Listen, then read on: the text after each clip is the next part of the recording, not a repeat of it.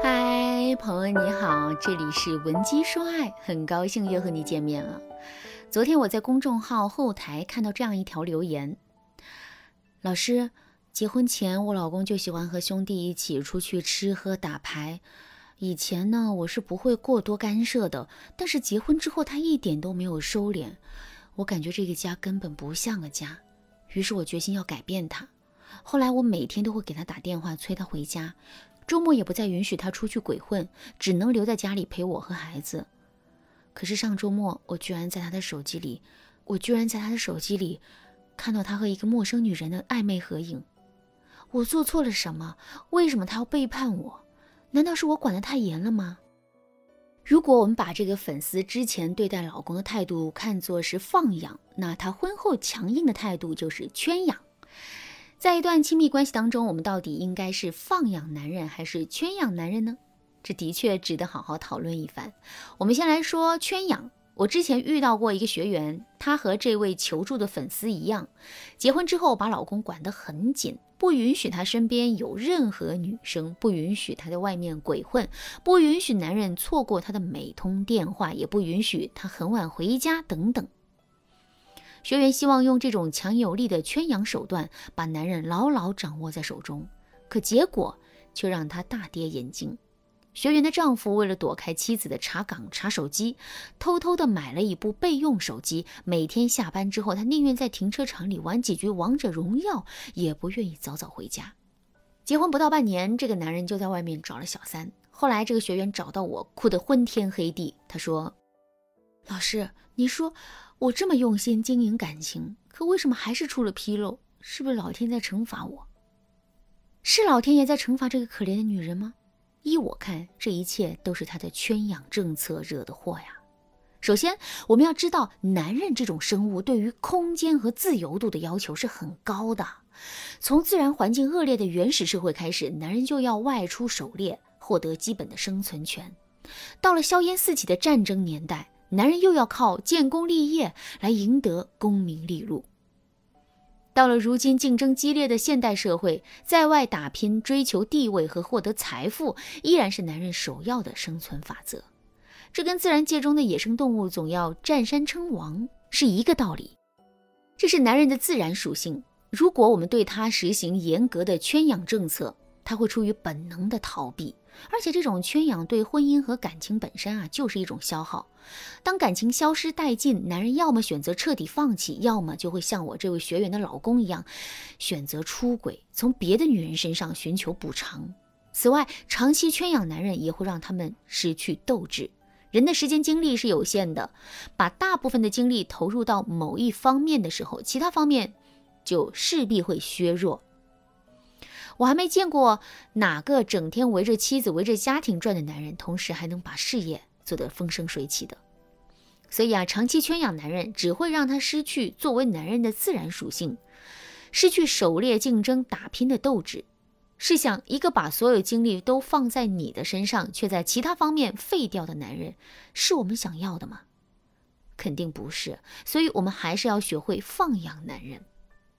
跟女人相比，男人更具有竞争意识。他们大多喜欢外出工作，争夺狩猎，而不是待在家里。就跟野狼一样，不喜欢被固定拴在一个地方，向往无拘自由、志在四方，喜欢不停地追求新鲜刺激事物。所以，与其管得死死，实行紧逼盯人的圈养政策，我们倒不如有的放矢对待男人，实行彼此共赢的放养策略。问题来了，我们应该如何恰到好处的放养男人呢？我们肯定不能像节目开始留言的粉丝那样完全放任不管啊，那不是放养，是放纵。真正的放养是在给男人自由的同时，也给他建立起一个围栏，让他在相对自由的空间内自由奔跑。接下来我就给大家分享一个放养男人的小妙招。当然啦，如果你的男人已经因为厌烦圈养，冲破了你建立起的牢笼，你也不需要担心，赶紧添加微信文姬零幺幺，文姬的全拼零幺幺，在导师的帮助下，你一定能够让他主动回到你的身边。下面我就来给大家介绍这个方法了啊，用角色扮演明确夫妻职责。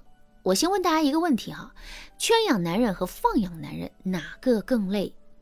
答案肯定是圈养，因为我们要时时刻刻关注男人的动态，下班了没有按点回家，也得给他打个电话催一催。周末老公要和朋友去玩，我们也要问清楚是什么样的朋友，有没有异性相伴等等。这些行动在本质上也是一种付出。那为什么总是女人在付出？就是因为在一开始我们没有进行角色分配，没有明确分工。心理学中有个理论。在婚姻关系当中，我们女性要扮演好妻子、妈妈和女儿三个角色。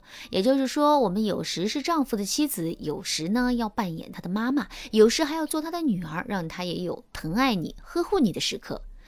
可是大多数人往往只选择了妈妈的角色，要么大包大揽，成为了妈癌型的女人，要么就是分工重叠，期望男人跟她做同样的事情。而相对应的，男人就被迫的选择了儿子的角色。当然，我们不能排除有些妈宝男是享受这样的婚姻状态的，但对于绝大多数男人来说，他们结婚找老婆绝对不是找另一个妈的。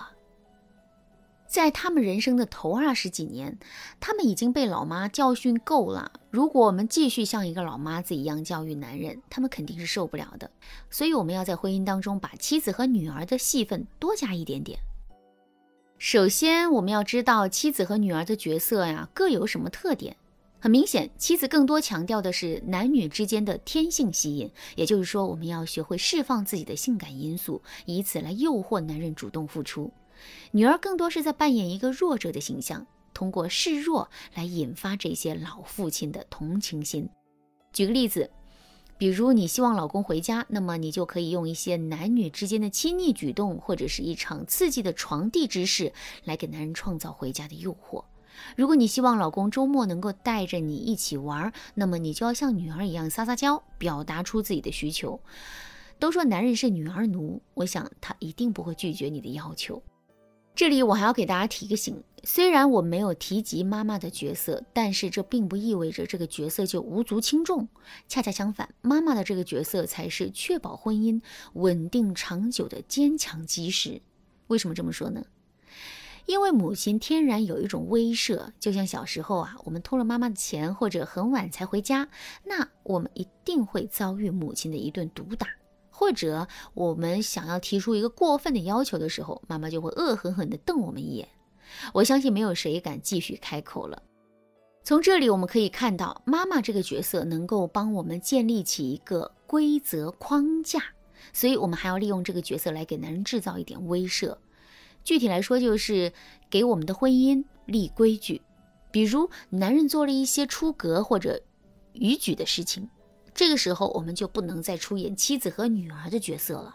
我们应该像母亲一样，给男人一点点惩戒，让他知道做错事的代价，这样他才能知道高压下在哪里。今后他绝对不敢再放肆了。